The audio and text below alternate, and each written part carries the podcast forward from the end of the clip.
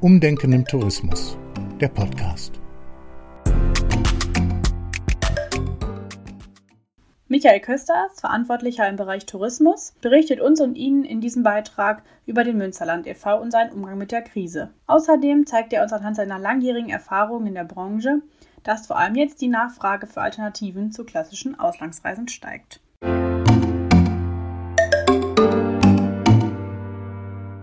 Wir sind heute am Flughafen Münster-Osnabrück in Greven und zwar ist es die Geschäftsstelle des Münsterland e.V. Ja, mein Name ist Michael Kösters. Ich darf hier den Bereich Tourismus leiten beim Münsterland e.V. und bin aber auch noch für ein paar andere Sachen zuständig, für die Finanzen, was ja auch nicht so ganz unwichtig ist. Dann verraten Sie uns doch zuerst, was der Münsterland e.V. eigentlich macht. Ja, wir sind kein Heimatverein, wie man denken könnte. Münsterland e.V., sagen wir, sind eine sogenannte Regionalmanagement-Organisation. Also wir machen nicht nur Marketing für die Region, sondern versuchen sie auch zu entwickeln in verschiedenen Bereichen Bereich Wirtschaft, im Bereich Kultur vor allen Dingen und im Bereich Tourismus.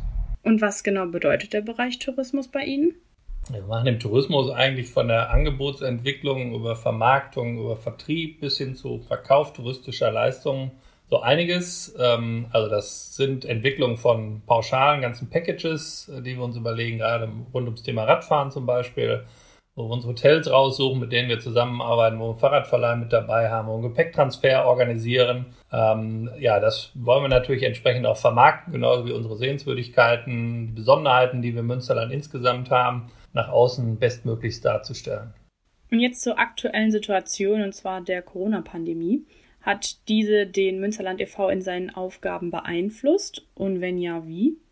Ja, am Anfang natürlich schon, ganz besonders, weil wir alle, glaube ich, nicht wussten, wie es weitergeht. Wir kennen ja alle diese Situation nicht. Wir haben aber insofern relativ schnell reagiert, als dass wir alle Kolleginnen und Kollegen ähm, in Homeoffice geschickt haben, wo wir Gott sei Dank auch die technischen Möglichkeiten hatten. Also jeder hat hier einen Laptop. Ja, und in unserer eigentlichen Arbeit war es natürlich so, dass wir Dinge, die wir eigentlich angehen wollten, wie Veranstaltungsplanung, Veranstaltungsdurchführung zum Beispiel, da war ja dann doch relativ schnell schon klar, das funktioniert nicht. Und natürlich sind wir auch im Marketing davon weggegangen, dass wir gesagt haben, hurra, hier ist besonders schön im Münsterland, kommt jetzt mal eben zu uns, weil es einfach schlicht und ergreifend nicht erlaubt war, sondern wir haben uns dann eher so darauf fokussiert, was kann derjenige, der jetzt wirklich bei, äh, zu Hause sein muss, der selber im Homeoffice ist, was kann er wirklich im näheren Wohnumfeld äh, unternehmen, ähm, vielleicht auch am eigenen Balkon, äh, im eigenen Garten, wie auch immer. Und als es dann immer stärker zu den Lockerungen kam, haben wir dann halt geguckt, was hat jetzt schon wieder geöffnet, also welche Freizeiteinrichtungen kann man besuchen. Haben das auch regelmäßig mal auf unserer Internetseite gespielt, dass wir gesagt haben, da und da kannst du jetzt schon wieder hin, ähm, unter den und den Bedingungen, weil das war auch so eine Erfahrung, jeder will wissen, ja, ist das denn sicher, wenn ich jetzt da hinreise, wenn ich jetzt in das Museum gehe, was muss ich da beachten, wenn ich in die Gastronomie gehe, und ich glaube, das Ganze wird uns noch einige Zeit begleiten. Aber man soll ja immer das Beste aus der Situation machen. Welche Chancen haben Sie für den Münsterland e.V. gesehen? Wir haben versucht, immer positiv zu bleiben und ähm, haben einfach gesagt, gut, an der Situation an sich kann man erstmal nichts ändern. Sie ist, wie sie ist. Was wir für uns als Unternehmen vor allen Dingen festgestellt haben, war, ich sage das mal wirklich so, so ein gewisser Schub der Digitalisierung. Ähm, wir haben natürlich auch nochmal den Fokus stärker bei den sozialen Medien dann gesetzt also das war für uns als Unternehmen, glaube ich, jetzt erstmal eine, eine, große Chance. Und insgesamt ist es natürlich im Deutschland-Tourismus so, ja, dass die Leute, glaube ich, mindestens mal dieses Jahr, wenn nicht sogar auch im nächsten Jahr noch eher ähm, Ziele suchen, die sie A, relativ schnell erreichen können, die sie B, äh, ja, wie will man sagen, erdgebunden erreichen kann, also ohne dass ich in den Flieger steige oder sonst was, oder ich kann schnell wieder zurückfahren. Äh, und da sind wir natürlich schnell im Deutschlandurlaub, von sicherlich erstmal auch die Küsten und die Berge, Oberbayern und so weiter profitieren wird.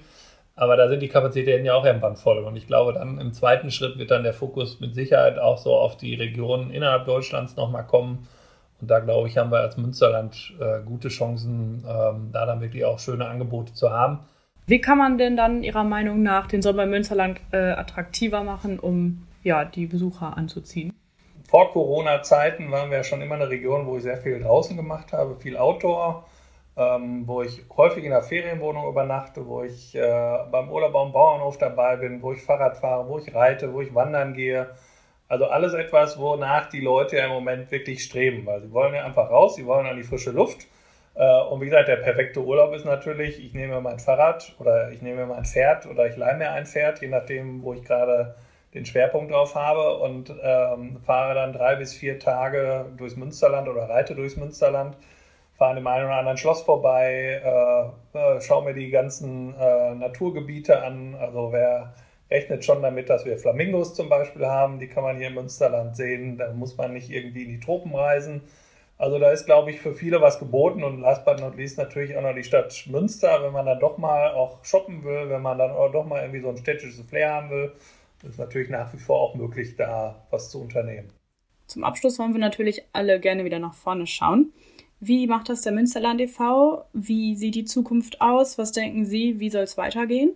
Ich glaube, wir haben alle viel gelernt jetzt erstmal aus der aktuellen Situation und äh, der vergangenen Situation. Ich glaube, wir werden alle besser vorbereitet werden, wenn es dann doch nochmal wieder irgendwie zu einem Rückfall, zu einem Lockdown, wie auch immer kommt, oder zweite Welle, wie man so schön sagt. Das kann ja keiner vorhersagen. Ähm, aber wie gesagt, ich glaube, wir sind als Münsterland e.V. und auch eben entsprechend für die Region dann auch besser vorbereitet, weil wir natürlich gewisse Dinge ähm, mit gewissen Dingen schnell reagieren können. Also weil wir sehr stark auf das Thema Online gesetzt haben. Äh, und ich bin trotz allem ganz guter Dinge. Also, dass wir als Münsterland äh, sicherlich nicht dieses Jahr in Gänze, aber dann auch in Zukunft, will ich sagen, von der, von der Krise profitieren können, ähm, aber vielleicht besser davon rauskommen. Aber, und das sage ich auch, wir werden sicherlich nicht mehr die Einbußen, die wir dieses Jahr hatten, schon in den ersten Monaten, die werden wir mit Sicherheit weder in der Hotellerie noch in der Gastronomie noch in der Freizeitbranche ausgleichen können. Ebenfalls im Münsterland e.V. aktiv ist Frank Sibbing, Geschäftsführer und Gründer der Finne Brauerei sowie Projektleiter vom Gründergeist Youngstarts. Dieses Projekt setzt vor allem seit der Corona-Krise vermehrt auf Webinare und Online-Veranstaltungen, um die Gründungsintensität und Unternehmensnachfolge in der Region zu stärken. Dazu wurde bereits zu Beginn ein Podcast ins Leben gerufen, welcher Best-Practice-Beispiele der Unternehmensnachfolge vorstellt. Deswegen gibt er uns und Ihnen im folgenden Beitrag ein paar Ratschläge und Tipps zu den neuen Möglichkeiten, welche sich durch Corona vor allem für Unternehmen ergeben haben. Herr Sibbing, welche Chancen sehen Sie denn durch die Corona-Pandemie für Ihr Projekt bzw. auch andere Unternehmen? Generell glaube ich, eine große Chance, ähm, die aber jetzt nicht nur unser Projekt betroffen hat, ist, glaube ich, dass sich die Menschen wirklich mit den digitalen Themen viel mehr auseinandergesetzt haben, weil sie es mussten das ist gut. Ähm, und auch dieses Format überhaupt jetzt bei uns, zum Beispiel Webinar und Podcast, ich glaube, die werden jetzt aktuell besser angenommen, als es vorher der Fall war. Und das ist, äh, das war jetzt schon eine Chance, die man äh, nutzen musste und wir auch genutzt haben. Und ähm, das ist, glaube ich, äh, eine gute Sache. Welche Tipps oder Ratschläge können Sie denn dann anderen Unternehmen geben im Hinblick auf die Bewältigung der Krise? Ja, genau. Also man muss dann, glaube ich, äh, anfangen zu priorisieren, was kann man machen und was kann man nicht machen. Und ähm, was man machen kann, sollte man dann tatsächlich vorziehen und priorisieren und zu schauen, wie man es am besten ausgestalten kann. Es gibt jetzt auch schon wieder Projekte bei uns im Haus, die auch schon wieder analoge Veranstaltungen jetzt wieder durchgeführt haben. Mit bestimmten strengen Hygieneauflagen kann man das ja tun. Und dann sollte man das auch tun, glaube ich. Da kann man dann auch gerne Vorreiter sein. Man muss halt nur aufpassen, dass man da alle Regeln einhält, die man so einhalten muss. Und dann ist das aber auch, auch glaube ich, gut. Und sonst natürlich klar, also ähm, es war jetzt nun mal so, dass man face-to-face -face nicht viel machen konnte und dann musste man sich auf die digitalen Themen fokussieren. Also das wäre jetzt so im Projektgeschäft das, was ich jetzt aus den letzten Monaten so mitgenommen habe, was auf jeden Fall gut war. Und äh, immer im Austausch bleiben mit den, mit den Leuten, dass, dass äh, auch gesehen wird, dass, äh, dass was passiert und nicht nur auf die analogen Sachen gewartet wird, sondern die Menschen, die vielleicht auch mehr interessiert dran äh, an Netzwerkveranstaltungen oder Workshops, Präsenzveranstaltungen waren, dass man die trotzdem versucht äh, zu motivieren und zu akquirieren für die digitalen Angebote. Zusammenfassend möchten wir noch einmal sagen, dass es an der Zeit ist, in dieser Krise eine Chance zu sehen und somit das Beste aus der Situation zu machen. Wir einen Einblick in die Lösung anderer bekommen und sagen an dieser Stelle nochmal vielen Dank an unsere Interviewpartner sowie an das Team des Münsterland e.V.s für die Entwicklung und Umsetzung unseres Projekts.